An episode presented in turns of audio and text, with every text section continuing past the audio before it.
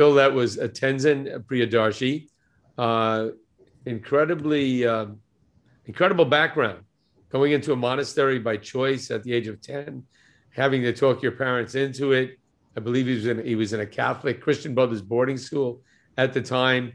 Then he, you know, has all kinds of academic credentials in the United States from Harvard, from he went to a Jesuit college. Kind of an amazing background. It was hard I to believe. Yeah. I know. And, uh, you know, in India, usually if somebody feels a calling to the monastic life, it's to join an ashram or, you know, Right. of, of, you know, in, you know, depending on whether it, it- it could be a, a bhakti uh, group, it, it could be a Advaita Vedanta group. It's very, it's rare that somebody would find his way to Buddhism. He was in the part of India not far from uh, from where the the historic Buddha would have been, I think. Right. But nevertheless, I don't think that matters that much. But, but I, I have a question, Phil. You've Yeah. spent a lot more time in India than I have, uh, and, and you've been all over India. What is the relationship between Buddhists and Hindus? Certain religions in the world don't mesh well, but I've never heard of conflicts between Buddhists and Hindus. in, and- and- in and- Sri Lanka, there's There is. yeah, it's a So very is it more from the. Hindu side or is it more from I, I the don't. I'm not going to. Don't know how it, you don't want to be a referee, I don't know enough, but but it- know, I'm, I'm just curious how his parents reacted when he decides well, to he said they Buddhist. were they were very liberal, and uh, Right. I- my guess is they cared less that it was a Buddhist monastic life Then he didn't get married. just a monastic life. You know, Right. parents- Only son. Yeah, that's the thing. I mean, I, as I mentioned in the interview, it was a very big deal in Yogananda's life. His father fought it tooth and nail.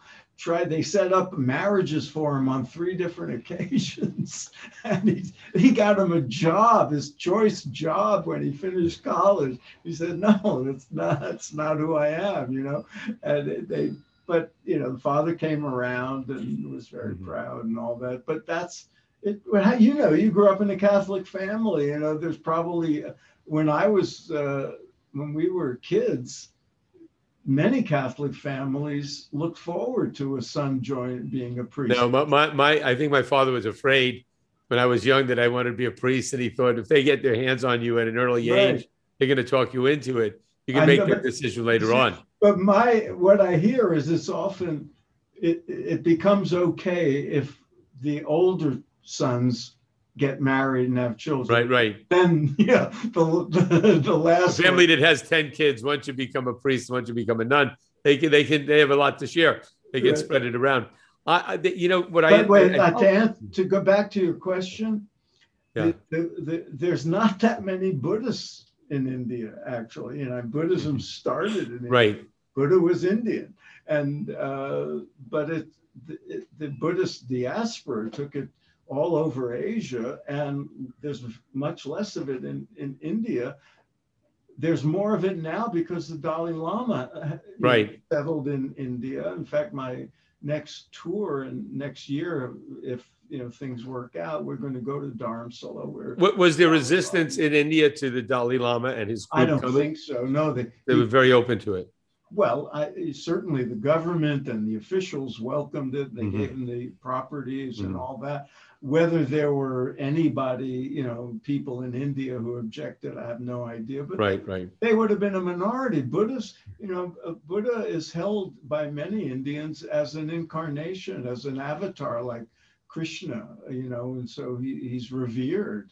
Mhm. Um, and outside of Varanasi, uh, uh, there's uh, Buddhist monasteries. Uh, it's you know in um, Sarnath, Mhm. it is said that Buddha, the historic Buddha, gave his first t- public talk, his 1st Mhm. sermon. It's it's not far from Varanasi, Right, right. and it's it's a, a holy place. Right, so it was um, you know the Yeah, site. I, I wanted I wanted to um, the the I brought it up at the toward the end uh, a second time with Tenzin this uh, idea of uh, ethics in science and artificial intelligence Yeah. because we're, we're within a few decades, maybe not in our lifetime, but certainly in the next 50, if things continue to progress. Artificial intelligence, when, uh, as I understand, the computers become self-programming and all, that we and between that and robotics, we may reach a point where it will be very different, difficult to distinguish a human being as we know a human being and something created by human beings, a robot with artificial intelligence, that level of intelligence, and all kinds of ethical issues are going to be coming up, just like they have with cloning and other areas like They're that. Probably already. And, and I'm wondering if, uh, if, if, if religions that uh, are more introspective, uh, I I would think, like Hinduism and Buddhism, if they'll be able to more comfortably deal with it than, than Christianity, Judaism, uh, other other religions. It's a, you'll have to write a Twilight Zone episode. Twilight Zone episode, exactly. And, you know, one thing I meant to bring up in the context of ethics in the modern world is climate change. right. And I, I, I wish we had, I'd thought of asking Right. him about that because, you know, MIT would, they're probably doing a whole lot of research around climate change and how to mitigate it and everything. And uh, it's as much an ethical issue as it is a, you know, political and technological issue. Right. Yeah, I, I know. I mean, uh, religions uh, during the civil rights period struggled. You know, is is segregation? Is it a sin? Catholics struggled with that. Is is purposely doing damage to the environment sinful and categorized in that way? And these are the kinds of things that uh, uh, th- these these folks deal with. And it sounds like he uh, at MIT. Uh, if you've ever spent time at MIT, uh, and I, I, I used to give some TM lectures there.